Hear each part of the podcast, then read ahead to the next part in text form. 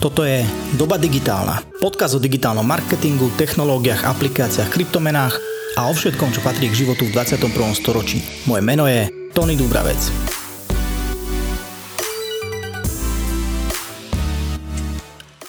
Zaujímaš sa o diane v digitálnom svete? Prihlás sa na odber môjho newslettera Digitálne novinky, v ktorom ti každý týždeň pošlem niekoľko aktualít a zaujímavostí z digitálu.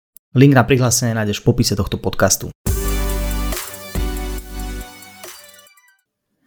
Ahojte, dnes sa budeme rozprávať s Katkou Mrvovou zo Slido o tom, ako vyzerá ich content marketing a v čom je tvorba obsahu špecifická v odvetví SaaS alebo Software as a Service. Kati, ahoj. Ahoj Tony, ďakujem za pozvanie. Ja ďakujem veľmi pekne, že sme sa mohli takto spojiť a prebrať veľmi zaujímavú tému. Uh, Slido je úžasná firma, veľmi úspešná, akože na slovenské pomery unikátna. Váš content marketing je fakt, že na takej high level úrovni, že fakt, že skôr expertnej Mňa zaujíma na úvod, že čo tvorí taký váš kontentový mix. Mm-hmm, jasné, uh, takže na začiatok len by som sa tak v rýchlosti predstavila teda, že uh, ja v Slido teda sa venujem content marketingu, ktorý je um, sú, súčasť teda v rámci našej marketingovej celkovej stratégie uh, je pre nás taký uh, veľmi kľúčový na získavanie um, nových klientov, na aktiváciu um, našich uh, súčasných zákazníkov, na také budovanie povedomia o značke a zároveň budovania nejakej uh, autoritatívnosti v rámci našej oblasti, čo sú teda uh, firemné meetingy, uh, eventy, prezentácie, webináre a podobne. Uh, ja konkrétne mám teda na starosti, presne ako si povedal, uh, blog, kontentové SEO a teraz najnovšie aj takú nejakú celkovo um, zladenie kontentového týmu v rámci slajda. Um, teda prejdem k tvojej otázke. Vlastne náš taký kontentový mix uh, máme samozrejme uh, viacero content marketingových kanálov. Naše také hlavné kanály sú určite blog, um, YouTube, uh, máme teda sme aktívni na sociálnych médiách, ránujeme viaceré e-mailové kampane, webináre a taktiež také väčšie kontentové projekty, ako napríklad e-booky, reporty, ktoré sú viac zamerané na taký lead generation. Čo sa týka teda blogu, tak to je tiež náš taký akvizičný kanál, čiže cez prostredníctvom blogových článkov sa snažíme aj osloviť nových zákazníkov, teda samozrejme spolu s našim YouTube kanálom je to tiež pre nás dôležitý nástroj na budovanie značky a na v podstate budovanie z takého myšlienkového líderstva v rámci teda našej v rámci oblasti meetingov. Ďalej, teda čo sa týka social media, tak tie využívame na také dva hlavné účely. Jeden je employer branding, Čiže snažíme sa prostredníctvom social media um, zvýšiť povedomie o slajdo ako o skvelom zamestnávateľovi. Um, otvárame uh, tam samozrejme tiež aj také kultúrne témy. Um, hovoríme o tom, alebo teda zdieľame myšlienky a naše také postoje, čo pre nás znamená um, dobrá firemná kultúra práve prostredníctvom našich účtov na, so, na sociálnych médiách sa snažíme vlastne si upevniť takú nejakú pozíciu ako autorita alebo experti v tejto danej téme. Um, a v neposlednej rade teda určite um, naše webináre ako jeden z našich tiež uh, veľmi silných content marketingových kanálov. Um, v slajde máme v slajde máme veľmi um, výborný um, taký user education team, ktorí ránujú množstvo webinárov počas celého roka a takmer všetky tie webináre sú, sú teda uh, vedené naživo. Uh, mnohé z nich sú uh, či už produktové, alebo viac také inšpiratívne. Uh, takže to je asi taký náš kontentový mix. OK. Ty sa venuješ asi primárne blogom, to je asi to, čo je tvoja doména takže o tých sa budeme baviť asi aj najviac dneska. V ktorej, v ktorej časti nejakého pomyselného takého fanelu akvizičného vy najviac využívate blogy? Uh-huh. Um, takže my tvoríme, dá sa povedať, uh, vedela by som rozdeliť naše blogové články do takých uh, dvoch skupín. Uh, jedna, um, teda riešime témy, ktoré vypadli z našej analýzy kľúčových slov, čiže to, to by som povedala, že je skôr taký akože top of the funnel alebo na vrchole toho marketingového lievika, čiže to sú presne témy, cez ktoré sa snažíme pritiahnuť viac uh, ľudí alebo viac očí na naše stránky a na náš e, content. A potom sú to, a v, teda v tom druhom um, bakete sú také témy, ktoré vypadávajú alebo teda ktoré uh, o, ktorý, o ktorých píšeme na základe nejakých našich user research callov, čiže um, kolov s našimi zákazníkmi, čiže to sú presne všetky také tie uh, problémy, ktoré uh, riešia naši zákazníci alebo nejaké veci, ktoré uh, sa snažia urobiť prostredníctvom slajda. Um, takže tento typ kontentu možno nie vždy organicky vyhľadávaný, čiže možno organicky nám neprinesie zas až toľko očí na náš kontent, ale je pre nás veľmi dôležitý um, ako taký nástroj na edukáciu našich súčasných klientov. Využívate blogy v nejakých platených kampaniach alebo spoliehate skôr fakt, že na tú organiku a vyhľadávanie? Um, práve v tomto momente um, riešime hlavne organiku, ale uh, už sme skúšali um, blogové články uh, vlastne dať aj akože v rámci našich PPC kampaní, takže áno, využívame, ale popravde od nového roka presne plánujeme to využívať oveľa viac a taktiež aj hajrujeme vlastne ľudí špeciálne na toto akože SEM specialistov a ktorí sa budú venovať práve tomuto. Takže áno, plánujeme cool. to. Uh, ja keď som sa pripravil na tento rozhovor, tak som našiel taký tvoj veľmi dobrý a rozsiahly článok o tom, ako si nastaviť uh, stratégiu pre firemný blog. Takže podľa mňa by bolo cool, keby sme si to vedeli po jednotlivých krokoch toho článku prejsť, že čo teda má firma robiť, aby, aby urobila firemný blog nie preto, ako sa robil kedysi, že robil ho každý a Eh, je defaultne na tom webe nejaká sekcia blog, tak poďme niečo písať, ale naozaj, že aby to malo hodnotu aj pre firmu, aj pre čitateľov, aj celkovo pre, presne ako si hovorila, pre budovať nejaké autority, nejakého leadershipu. Eh, tá stratégia v tvojom ponímaní má nejakých 6 bodov. Môžeme kľudne začať od toho prvého, ktorý je v zásade o také nejakej že základnej motivácii, že prečo, prečo chceme ten blog robiť. Tak nech sa mm-hmm. páči. Um, takže dobrá, marke, dobrá blogová stratégia sa určite začína nejakým konceptom alebo nejakou takou vyššou víziou uh, pre ten blog.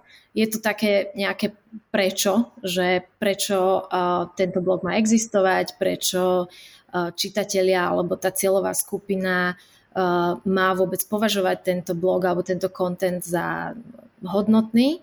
Je to presne také niečo, čo vlastne váš blog vie odlíšiť od e, iných konkurenčných blogov alebo blogov, ktoré riešia podobnú tému, ktorú riešite vy. Um, takže poviem príklad, napríklad e, u nás v Slido uh, máme takú ašpiráciu pre náš blog, že chceme byť uh, naozaj najlepším zdrojom informácií alebo vedomostí uh, pre všetkých ľudí, ktorí chcú viesť lepšie meetingy, produktívnejšie meetingy, konverzačnejšie meetingy. Um, takže a táto vízia samozrejme potom od nej sa odvíja celá naša blogová stratégia. Uh-huh. Dobre, určím si takýto nejakú umbrelu, alebo akože tu ten dôvod, prečo to robím. Čím by som mal začať potom, keď už to teda idem realizovať? Uh, ďalším takým úplne logickým krokom uh, je určite rešerš uh, nejakej konkurencie, čiže pozrieť si, uh, aké iné blogy sú na scéne alebo ako to robia moji kompetitori. Um, tento akože competitors research sa dá robiť naozaj rôznymi spôsobmi, ale také dva by som povedala, že sú naj, najdôležitejšie alebo také základné sú či už prostredníctvom nejakých analytických túlov alebo potom um, mechanicky manuálne vlastne v Google. Um, čo sa týka toho prvého spôsobu prostredníctvom uh, nejakých túlov, toto sú väčšinou také SEO alebo content marketingové túly ako napríklad um, Ahrefs, Moz, SEMrush alebo slovenský tool Manguls je v podstate tiež fantastickým nástrojom na práve toto a in, iné veci. Um, um, napríklad v takýchto túloch my v Slido používame konkrétne Ahrefs, um, si vie človek pozrieť napríklad, um, ako sa darí konkurencii a ich blogom. Viem si tam pozrieť um, ich uh, najnavštevovanejšie stránky, viem si pozrieť, ktoré uh, keywordy im prinášajú eh, najviac trafiku na stránky a tak ďalej, čiže tam je množstvo, množstvo um, insightov a inšpirácie. A potom taký ten druhý spôsob je naozaj čisto manuálny a znie jednoducho, ale dá sa to robiť v podstate do nekonečná a to je research vlastne priamo vo vyhľadávačoch. Um, čiže čisto zadanie si uh, svojich keywordov alebo nejakých uh, okruhov a tém, ktoré vy chcete na blogu riešiť a pozrieť sa, že ako sa tieto témy riešia na, na, na Google alebo kto šeruje ten space vlastne v organických výsledkoch, um, aké blogy sú na tieto témy napísané, ako ich tí ľudia píšu a tak ďalej. Čiže um, tuto je tiež určite mnoho, mnoho um, zdrojov inšpirácie. Práve týmto spôsobom asi môžeš, môže človek objaviť aj, ty to máš tak pekne pomenované, že sú nejakí biznis konkurenti a potom sú kontentoví konkurenti, tak práve týmto druhým spôsobom je väčšia šanca, že objavím niekoho, kto nerobí to isté, čo ja, ale hovorí o tom istom, čo ja, čo je v zásade možno segment, ktorý na prvý pohľad vie byť, alebo na prvý, na prvý dojem vie byť prehliadaný pre tých klientov alebo pre firmy, ktoré idú niečo robiť. Mm-hmm, áno, presne tak. Počas takejto, uh, takéhoto rešeršu uh, konkurencie vlastne môžete veľmi ľahko zistiť, že nie každý z vašich uh, kontentových kompetitorov je zároveň aj váš biznis kompetitor, lebo naozaj uh, častokrát pokiaľ špeciálne pokiaľ vaša téma alebo témy, témy, ktoré chcete preberať na vašom blogu, je veľmi široká, tak naozaj ju môže, môžete zistiť, že ju rieši riešia rôzne médiá alebo blogy, ktoré patria firmám, ktoré vôbec nepredávajú rovnaký produkt alebo služby ako vy. Takže určite je dobré um, si ako keby Um, spraviť check aj presne všetkých týchto um, všetkých vašich akože kontentových kompetitorov. U nás príklad z praxe, u nás uh, v Slido napríklad tým, že riešime aktívne témy uh, meeting designu, meetingov vo všeobecnosti a um, interaktívnych, alebo teda uh, interaktivity medzi, medzi speakerom a um, a publikom, tak toto je presne téma, ktorú rieši okrem teda médií ako napríklad HBR, Harvard Business Review, tak taktiež mnoho iných sásových um, firiem a, a platformiem ako napríklad Miro, Atlassian. Čiže toto pre nás, oni sú veľký, významný kontentový kompetitor, ale uh, nie sú pre nás biznisový kompetitor. Jasné, jasné. Ďalším krokom je analýza kľúčových slov, dokument, ktorý je asi takou, takým úplným základom, keď človek chce budovať nejaký online projekt, pretože v zásade mu dá nejaké, určí mu nejaké cestičky, že ktorými ten projekt budovať a ako s ním pracovať. Tak ako sa taká analýza vytvára vôbec, čo by mala obnášať, aká by mala byť veľká? Mm-hmm. Jasné. Um, tak analýza kľúčových slov, presne to je... Um, je to taký insight do vašej uh, cieľovej skupiny a práve cez poznanie, ako sa správajú na searchi, čo vyhľadávajú, aké problémy riešia a tak ďalej. Čiže uh, tieto všetky veci vieme uh, zistiť tiež rôznymi spôsobmi, ale napríklad um, takým najlepším sú tieto túly, čo som už vymenovala, prípadne úplne uh, vlastne perfektnú službu vám spraví vlastne váš účet na Google Ads, uh, ktorý má taký vlastne tool, ktorý sa volá, že um, Keywords, um, Keyword Planner, Takže um, vlastne v rámci neho si viete pozrieť uh, search volumy, čo sú teda um, objemy vyhľadávania mesačného.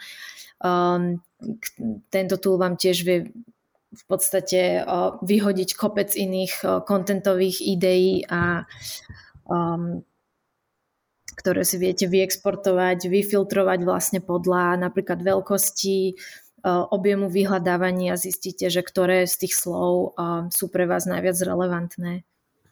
Uh-huh. Uh, mal by som si napríklad určovať nejaké kategórie tých slov, napríklad v zmysle, že toto sú otázky, na ktoré môžem tým pádom dávať odpovede, toto sú nejaké všeobecné témy, ktoré sú vyhľadávané a niečo podobné? Určite áno, je to dobré si takto rozkategorizovať. Um, napríklad um, poviem tiež konkrétne, uh, v slajdo teda riešime viaceré témy a rovnako okruhy tematické, ktoré riešime na našom blogu, máme takto rozkategorizované, čiže máme tri hlavné uh, features, Polls Q&A a quizzes, čiže každá z týchto feature je používaná trochu inak, čiže každá, každú aj túto z našich akože fičuriek riešime v rámci iných nejakých kontentových e, okruhov. E, taktiež e, naši zákazníci, či už súčasní alebo potenciálni, používajú Slido na rôzne use casey alebo v rôznych kontextoch a rôznymi spôsobmi na rôznych meetingoch. Čiže každý, ja neviem, typ meetingu tvorí samostatný uh, okruh tematický, čiže často ja robím vlastne analýzu kľúčových slov na základe týchto okruhov a v rámci toho, že dajme tomu chcem zistiť, aké otázky sa pýtajú um, ľudia o, tímových meetingoch alebo nejakých uh, celofiremných meetingov um, a práve cez takéto túly ako napríklad Ahrefs viem zistiť uh, najviac vyhľadávané otázky. Čiže všetky um, vlastne kľúčové slova alebo nejaké slovné spojenia, ktoré sa začínali how, why, what a podobne, čiže zistím, čo ľudí najviac zaujíma a na základe toho si nejako naplánujem ďalšie kroky a content. Ako často by som mal takúto analýzu robiť? Stačí mi to urobiť raz, keď začínam, alebo by som to mal na kvartálnej báze akože aktualizovať, že je to niečo, čo je uh, ako keby fixné, alebo je to fakt, že nejaký živý dokument, ktorý sa mení a vyvíja? Určite je to živý dokument. Keď niekto začína s blogom, tak je samozrejme um, potrebné si urobiť takúto že obrovskú analýzu alebo takúto naozaj, že veľmi, veľmi do hĺbky, ale potom samozrejme každý um, content kreator alebo každý content strateg určite si robí analýzy kľúčových slov na pravidelnej báze, sleduje trendy, lebo takisto uh, nie každé kľúčové slovo je niektoré slova sú vyhľadávané sezonálne alebo niekedy práve nejaký trend príde, um, ktorý absolútne zmení to, ako ľudia vyhľadávajú nejakú tému a tak ďalej. Um, u nás sme to napríklad hlavne videli um, na začiatku korony, keď vlastne ľudia začali hromadne vyhľadávať veci okolo um, online meetingov a rôznych nejakých um, um, vlastne akože online hier a podobných interaktívnych uh, vlastne exercises alebo ktoré môžu robiť počas týchto meetingov. Takže to sme vlastne vtedy um, písali content hlavne, hlavne práve na takéto témy. Hej, že ste sa pri, prispôsobili tomu, že čo je aktuálne a čo sa v tej dobe rieši. Ako čo si mám všímať alebo čo mám vyhodnocovať, aby som si vedel nejako odprioritizovať tie, tie kľúčové slova, lebo napríklad keď je niečo veľmi hľadané, tak pravdepodobne je na to aj veľká konkurencia, tým pádom možno nie je úplne efektívne na to písať, keď to robí každý. Zase možno nejaké úplne špecifické témy sú zase málo hľadané, takže nemá zmysel sa za každú cenu odlišiť, keď to nikto nehľadá. Takže ako nájsť taký ten, ten zlatý stred, že toto mi stojí za to, aby som to rozpracoval? Mm-hmm. Áno, to je, to je úplne super otázka, lebo uh, presne táto prioritizácia je podľa mňa veľmi dôležitá vec. Um, my môžem povedať teda za nás a celkovo, čo viem, že je taký, tak, taká praktika v rámci teda SaaS blogov a SaaS content marketingu je, že určite sa pozeráme aj na nejakú biznisovú value, ktorú daný daná téma alebo ten tematický okruh má pre nás. To znamená, um, že ako veľmi potrebný je náš produkt na to, aby ten človek, ktorý si prečíta ten content, um, nadobudol pocit, že um, potrebujem tento tool alebo potrebujem tento produkt.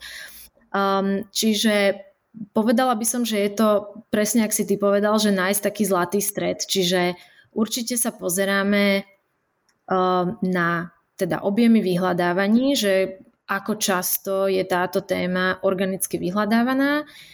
Um, mnoho kontentu aj my, my na Slido-blogu vytvárame práve s tým, že tieto témy vyšli uh, z analýzy kľúčových slov, píšeme to preto, lebo vieme, že to ľudia vyhľadávajú a chceme tým pádom zvýšiť, uh, zvýšiť náš púl uh, potenciálnych zákazníkov. Avšak na takom druhom uh, protipóli máme všetky tieto témy, ktoré možno nie sú až tak veľmi vyhľadávané, ale majú pre nás veľkú biznisovú value. Čiže je to, sú to tematiky, ktoré zaujímajú našich zákazníkov, ktoré edukujú našich zákazníkov a sú to presne, ako sme sa rozprávali na začiatku, také tie skôr blogy na spodu toho marketingového lievika, čiže témy, ktoré idú viac do hĺbky, ktoré riešia konkrétne problémy, možno nie až také úplne top of the funnel uh, v, v C fáze problémy, ale také už vyslovene veľmi, um, veľmi do hĺbky. Ja by som tuto možno zdôraznil to, čo si aj viackrát povedal, ale aby, myslím si, že to je dôležité že veľký, veľmi dobrým zdrojom inšpirácie pre tie blogy je presne nejaký customer support alebo nejaká infolinka alebo niečo, čo reálne tí už reálni zákazníci alebo potenciálni, keď niečomu nerozumejú alebo sa chcú dozvedieť, tak sa pýtajú, že to sú veci, ktoré možno veľa firiem e, neukladá do databázy, netrekuje to, neprispôsobuje tomu nejakú ďalšiu komunikáciu a pritom sú to fakt, že užitočné veci. Takže že takéto dáta je určite dobre zbierať a potom s nimi ďalej pracovať. Absolútne áno. Hej, my máme v Slido aj to šťastie, že máme vlastne dedikovaný tým presne na toto. Um, user research team a taký user experience team, ktorí presne zbierajú uh, neskutočne hodnotné dáta aj pre nás všetkých content uh, kreatorov. Um, čiže máme pravidelne uh, zoznamy napríklad, že desiatich najväčších problémov alebo takých tých struggles, ktoré, ktoré naši klienti majú, čo nám dáva že neskutočný insight do toho, že čo oni riešia a ako vieme im trošku pomôcť cez práve takýto edukatívny content a potom určite aj také nejaké v úvodzovkách jobs to be done, to voláme, čiže všetky také nejaké úkony, ktoré oni aktívne musia vo svojom dennodennom živote robiť samozrejme pri, pri týchto majú veľa otázok, potrebujú nejaké how-to guides, čiže to sú tiež ďalšie zdroje uh, kontentových uh, ideí alebo ideí na kontent. Ja.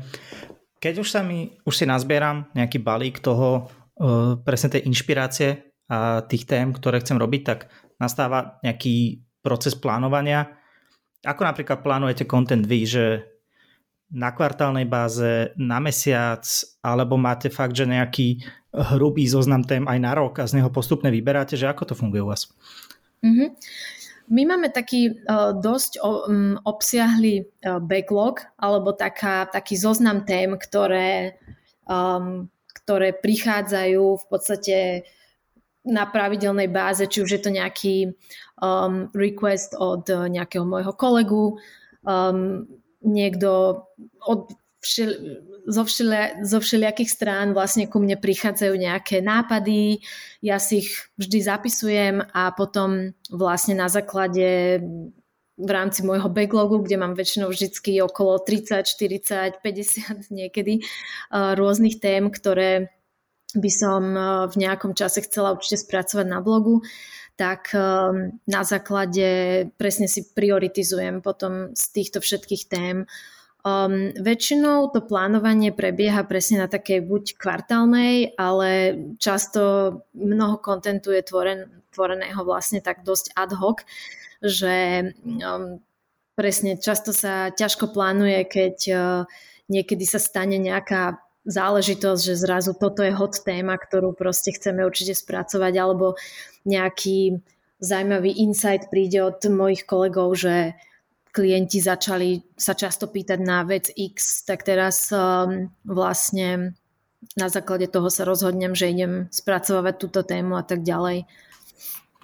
Uh, taká praktická časť, uh, otázka, že ako to funguje konkrétne vo vašom týme, že tie témy, ktoré vám vyjdú z analýza z rôznych dát, majú dostupné všetci a ľudia si vyberajú, čo by, čo by chceli spracovať, alebo ty ako líder týmu to ty máš k tomu prístup a ty určuješ, čo kto má písať, že ako to máte urobené? Mm, ono je to v podstate áno, že máme takú um, tá stratégia, alebo teda taký ten širší content plán určuje určite aj um, nejaký taký kontentový plán iným, iným kolegyniam a kolegom. Čiže všetko so všetkým súvisí. Hej, samozrejme, že častokrát videá tvoríme tak, že video vyjde z blogu, niekedy sa to stane aj naopak, hej, že kolegyňa príde s nejakou témou, spracujú do videa ja na základe nej napíšem blog a podobne. Čiže povedala by som, že je to taký veľmi organický mechanizmus, ktorý že všetko ovplyvňuje všetko. Taktiež samozrejme ostatné kontentové kanály, ako napríklad webináre, väčšinou vychádzajú presne z takýchto akože potrieb našich klientov, čiže um, no ako som spomínala, je to planning, ktorý je v podstate absolútne stály a deje sa stále, čiže presne tvoríme si ten plán za pochodu, dá sa mm-hmm. povedať. Mm-hmm, Uh, načrtla si takú vec, čo je podľa mňa tiež dobré, je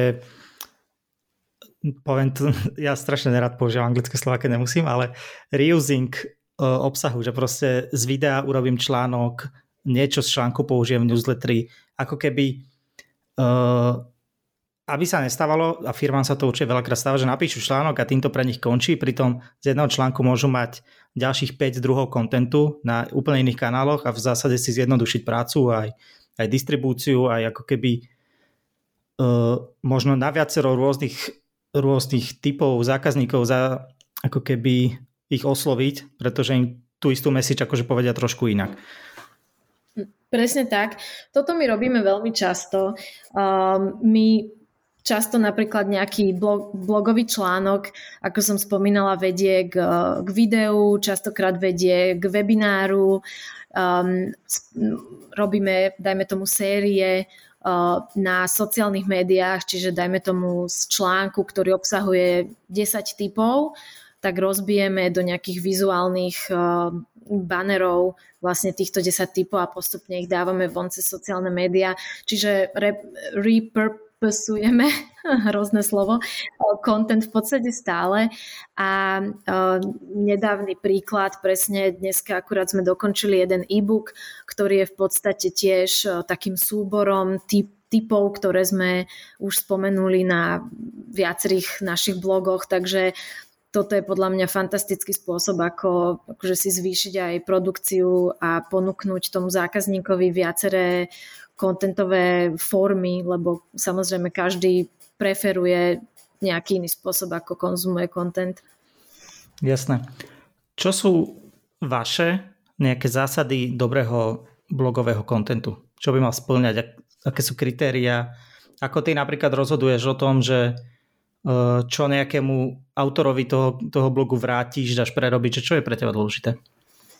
Pre nás je úplne alfa omega originalita a povedala by som, že taká autenticita našich insightov, ktoré šerujeme v rámci nášho blogu, ale aj všetkých content marketingových kanálov. Čiže snažíme sa vždy zdieľať typy, ktoré vieme, že fungujú. Nikdy to nie sú generické typy, ktoré spomínajú všetky blogy, ktoré sa venujú napríklad meetingom. To znamená, že um, často využíva, ži, využívame um, naše vlastné insighty, lebo predsa len v rámci našej firmy máme mnoho ľudí, keď uh, nechceme uh, víno piť a vodu, vodu kázať, čiže my presne zdieľame všetky naše aj niektoré v podstate struggles alebo nejaké proste úspechy, ktoré sme mali a ktoré proste vieme, že fungujú v rámci toho meeting designu. Čiže ja si často tak hovorím, že z veľkej časti ja som taký content eh, kurátor, čiže ja ako keby zbieram um, internú knowledge alebo interné vedomosti a také naše praktiky, ktoré veľmi dobre fungujú a zdieľame ich ďalej. Um, čiže je to niečo, pod čo sa vieme podpísať, čo vieme, že funguje a, a teda veľmi si, veľmi si zakladáme na tom, že všetky veci, ktoré dávame von sú naozaj akože naša originálna knowledge. Uh-huh. Čo sú možno také ďalšie kritériá? Ja neviem, možno aj také, že až technikálie by som to nazval, možno rozsah, členenie toho článku, používanie obrázkov, používanie prelinkov. Čo by si mal človek, ak by sme mali nájsť taký, že prototyp dobrého článku, aj funkčného pre vyhľadávač, aj funkčného pre toho čitateľa, takže čo by mal mať? Mm-hmm. Podľa mňa je to určite um, nejaká taká, by som povedala skoro až UX toho článku, že ako sa ten človek um, cíti popri tom ako sa mu, dajme tomu, číta ten článok, hej. Mnoho z nás, určite aj ty, aj, aj ja, proste často skenujeme ten článok. Najprv, keď pristaneme na nejakej stránke, tak vyhodnotíme, páči sa mi táto stránka, dá sa to dobre čítať tento text a tak ďalej. My máme v zásade um, zakladáme si na tom, aby ten text bol veľmi vzdušný, aby proste sa dal dobre čítať, aby napríklad každá H2 alebo každý taký akože podnadpis a um, nejaké vlastne väčší text, ktorý hneď vidíš, aby vždy pridal um, aby pridal hodnotu tomu človeku sám o sebe. Že napríklad aj človek, ktorý by nečítal ten článok od slova do slova alebo od A do Z, tak si zoberie z neho niečo, len keď ho preskenuje. Ďalšia vec, my si veľmi zakladáme na, na vizuáloch, lebo častokrát niekedy raz vidieť je viac ako veľakrát prečítať. Čiže keď hovoríme o nejakých praktikách, vždycky sa snažíme ich aj ukázať na nejakom konkrétnom príklade. Čiže keď dajme tomu hovoríme o tom, že ako si napísať dobrú meeting invitation, tak tam vlastne ukážeme obrázok nejakej konkrétnej meeting invitation, ktorá bola dobre napísaná a podobne, aby sa z toho mohli vlastne ľudia rovno inšpirovať. Uh-huh. Dôležité je asi aj možno uh, takéto napájanie, prepájanie kontentu, aby človek udržal toho užívateľa trošku dlhšie na tom webe. Uh, napríklad, že začíname nejakú tému a v úvode napíšeme, že k tejto téme už sme urobili takýto, takýto článok, že aby ten človek sa dozvedel aj viac, než iba ten jeden, ten, tú jednu vec, ktorá ho môže úplne náhodou niekde trafiť. E, sú na toto možno nejaké, nazvem to, že kľúče, alebo že koľko by tých linkov mali byť, kde by mali byť umiestnené a podobne? Mm-hmm. Uh, neviem o tom, že by bol nejaký štandard, že dajme tomu toľko to pre linkov z článku musí ísť, ale určite uh, je uh, taký akože taká generál všeobecná praktika, že content musí byť logicky poprepájaný alebo mal by byť a určite to aj pomáha možno Google sa zorientovať a rozumieť o čom presne tento článok je alebo o čom tento celý nejaký kontentový eh, hub alebo klaster je. Um, v podstate mm, my napríklad na Slido sa snažíme tie uh, naše blogové články tak nejako logicky pospájať. Čiže keď je nejaká veľká téma, tak vždy uh, je k nej napísaný nejaký hlavný, nazvime to pilierový článok, ktorý je veľmi, uh, ide do hĺbky, um, teda pardon, nie úplne do hĺbky, ale skôr je veľmi um, hovorí o tej téme zo široka. A potom samozrejme ten článok spomína XYZ nejakých rôznych podtém a potom každú z tých podtém sa snažíme spracovať samostatne v nejakom akože už dedikovanom článku, ktorý ide oveľa viac do hĺbky. A tým pádom napríklad v tomto nejakom tom pilierovom článku um, človek, keď ho zaujme táto konkrétna téma, o ktorej tu hovoríme a vidí tam prelink, tak si môže pomyslieť, dobre, chcem si chcem sa dozvedieť viac o tejto téme, tak uh, vlastne tým pádom samozrejme ho aj uh, udržiavame na našich stránkach a má samozrejme oveľa väč- väčšiu šancu sa viac dozvedieť, viac sa naučiť a vytvoriť si lepší vzťah s našim blogom a značkou ako takou. Že používateľ by asi ideálne nemal natrafiť na také miesto, kde si povie, že už je koniec.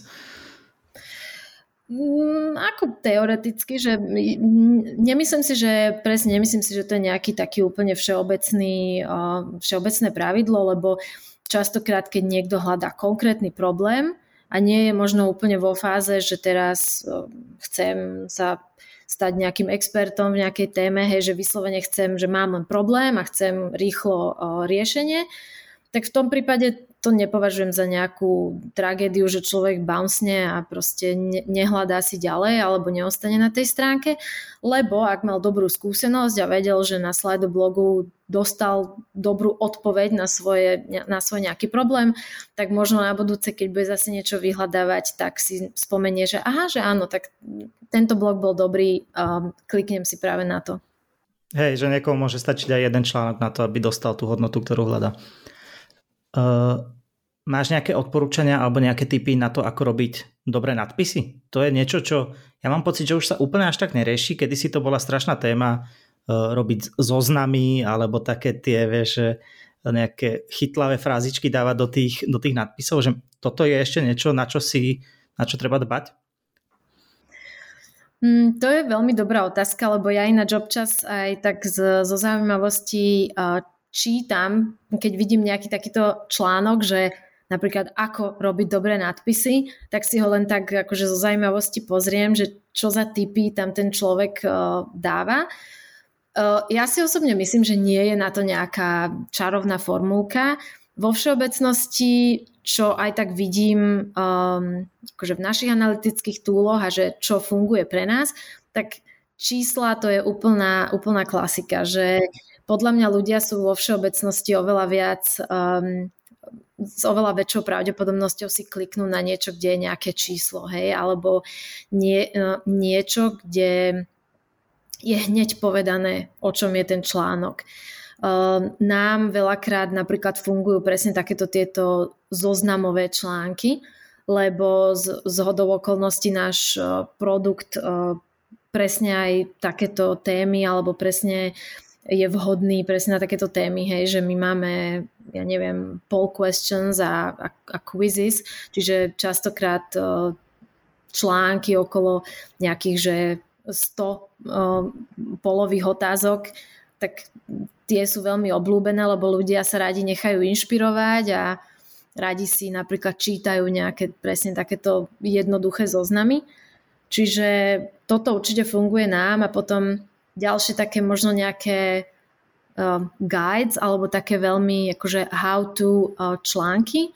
Uh, ľudia majú veľmi radi podľa mňa také akože uh, step by step uh, presne také, také nejaké návody a um, samozrejme niektorí hneď hľadajú video, niektorí zase radšej si prečítajú článok, uh, ktorý si môžu pozrieť tak nejako vo svojom vlastnom vo svojom vlastnom nejakom tempe. Takže, takže asi tieto dve nám najlepšie fungujú a čo sa týka nadpisov, tak určite presne, ak som povedala, že číslo a také nejaké, že complete guide, Jasné. house guide a podobne. V čom sa vy podľa mňa odlišujete a je to skvelé, tak je to, že váš blog má aj nejakú vizuálnu identitu, ktorá prepája tie články navzájom, že človek ako keby už pri nejakom ďalšom kontakte si ľahšie spojí, že toto už som videl, toto je firma, ktorú poznám. Máš pocit, že toto sa podceňuje, že sa to nerieši dostatočne? Myslím osobne, že áno, lebo um, Osobne si myslím, že blog je určite, uh, je alebo teda mal by byť uh, súčasťou nejakej celkovej vizuálnej identity alebo brandovej identity firmy. Um, častokrát vidím, že neviem, či toto je pro, akože vec len, uh, ktorá sa týka SaaS blogov, alebo teda um, tak, takéto sféry, ale častokrát vidíš také tie fotky proste z, z, či už z lacných fotobank alebo z, z, z proste free fotobank, ktoré už si videl proste trilión krát, lebo milión blogov uh, používa práve tieto fotky. Čiže za mňa je to trošku také, že to podmínováva nejakú tú vizuálnu, vizuálny jazyk, ktorý, ktorý každá značka má. A my sa presne v slajdo snažíme byť konzistentní v tom, ako komunikujeme na blogu, aké vizuály používame a podľa mňa určite človek alebo čitateľ si potom vytvorí možno aj nejakú emocionálnu, nejaký bond s tým kontentom, keď už ako keby pozná tú značku na základe toho, že vie, že je na je na, ich, na, na jej stránkach. Uh-huh. Posledná vec, keď už teda máš content, máš ho vyrobený, tak potrebuješ nejako zistiť, že či je dobrý.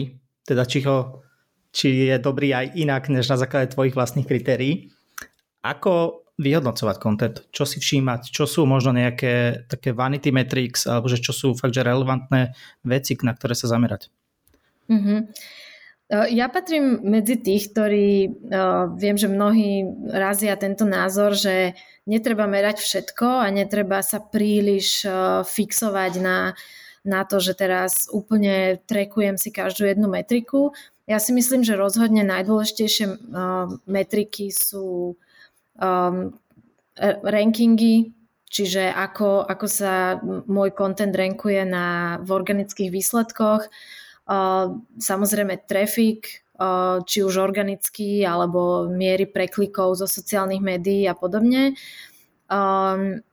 Určite sledujem často CTR, alebo teda mieru prekliku z výsledkov vyhľadávaní, to pozerám celkom často a experimentujeme práve napríklad s tými headlinami alebo s, s, teda s nadpisami článkov, že keď vidím, že tento článok je, dajme tomu, prvý v organických výsledkoch, ale nemá až takú mieru prekliku, tak rozmýšľam, že možno, že ten nadpis nerezonuje s tými vyhľadávačmi, teda searchers alebo teda ľuďmi, ktorí vyhľadávajú. Um, a potom určite ďalšia metrika je aj konverzia, alebo teda aký, aký dopad ten článok má na, na, na biznis alebo na nejaké tie ciele, ktoré s blogom sa snažíte dosiahnuť, takže nemusí to byť samozrejme každý, má, každý môže mať iný cieľ, nejaký ten uh, kvantitatívny. Pre nás je to sign up, alebo teda naša hlavná metrika je uh, atrib, atribúcia blogu na, na nových sign-upoch alebo teda na nových, eh, na získavaní nových zákazníkov. Um, takže, takže toto by som povedala, že sú také hlavné metriky, ktoré sledujeme my a je možno dobre skúsiť nejaké heatmapy, aby človek videl, ako sa ten používateľ pohybuje na tom webe?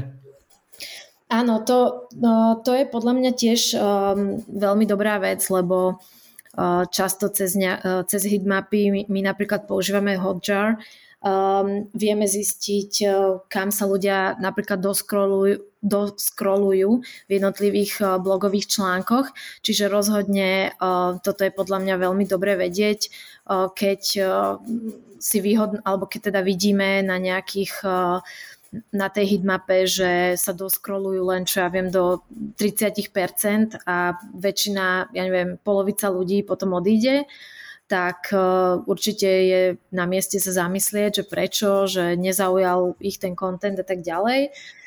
Um, ďalšie určite, um, čo je super vec na hitmapách, je sledovať, že kam ľudia klikajú. Uh, toto vlastne veľmi nám vie veľa pomôcť, uh, alebo teda uh, povedať o tom, že či sú naše linky dobre umiestnené, alebo na čo majú ľudia tendenciu klikať. Čiže hej, toto je veľmi, veľmi useful. Posledné dve otázky. Uh, prvá z nich je, že v čom si myslíš, že je content marketing špecifický v tom SaaS svete, ktorý, v ktorom sa pohybujete vy? V čom je iný možno od nejakého defaultného content marketingu? Iný možno, neviem úplne, že v čom iný, ale možno by som povedala, e, že v tom, že pre nás je to pre, my berieme náš content ako vyslovene takú, by som povedala skoro až knižnicu všetkého nášho knowledgeu, ktorý chceme ďalej ľuďom odovzdávať. Um, je to podľa mňa ta, um, pre nás náš content má nielen teda um, takýto nejaký akvizičný charakter, že snažíme sa ním prilákať ľudí, ale pre nás je veľmi dôležitý, v podstate každý článok, každé video je materiál pre našich um, kolegov, ktorí sa priamo rozprávajú s klientom. Um, je to pre nich materiál, ktorý môžu s nimi zozdieľať, môžu um, vlastne klientov inšpirovať a naučiť ich niečo nové. Čiže povedala by som asi taký ten edukatívny aspekt toho, že berieme to, každý kontent je vlastne pre nás potenciál niečo tých klientov naučiť. Uh-huh, uh-huh.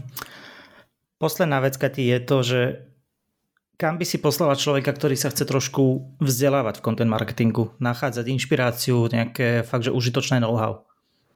Uh-huh. Um, ja konkrétne um, mám zo pár teda obľúbených blogov, ktoré sledujem. Um, napríklad uh, už, uh, už spomenutý Ahrefs blog alebo Moz blog. Mám rada sledovať uh, konkrétnych ľudí na sociálnych uh, sieťach. Uh, za mňa Um, tak ja sledujem hlavne takých uh, SEO a content marketingové v podstate také legendy uh, Rand Fishkin a Tim Solo um, Brian Dean s Backlinkom a napríklad fantastický uh, newsletter. Um, potom, a potom na takej druhej um, na takom druhom protipole by som povedala, že konkrétnych ľudí, uh, ktorí zdieľajú nejaké zaujímavé use cases alebo uh, no, prepač, uh, case studies na LinkedIne napríklad alebo na Twitteri, čiže vždy sa rada inšpirujem um, konkrétnymi príkladmi z praxe, keď vidím, že niekomu niečo fungovalo, tak vždy je to niečo zaujímavé na zamyslenie a na inšpiráciu. Cool. Super, Katia, ti veľmi pekne ďakujem. Bolo to mega príjemné, mega užitočné a edukatívne, takže verím, že mnohým ľuďom dokáže jeden takýto 3 hodinový rozhovor zase pomôcť extrémne zlepšiť to, ako sa robí content marketing, lebo si myslím, že u nás stále je veľmi málo firiem, ktoré robia fakt, že dobrý, komplexný content marketing. Ďakujem Tony a ja za pozvanie a no, zdravím. Díky moc, čaute.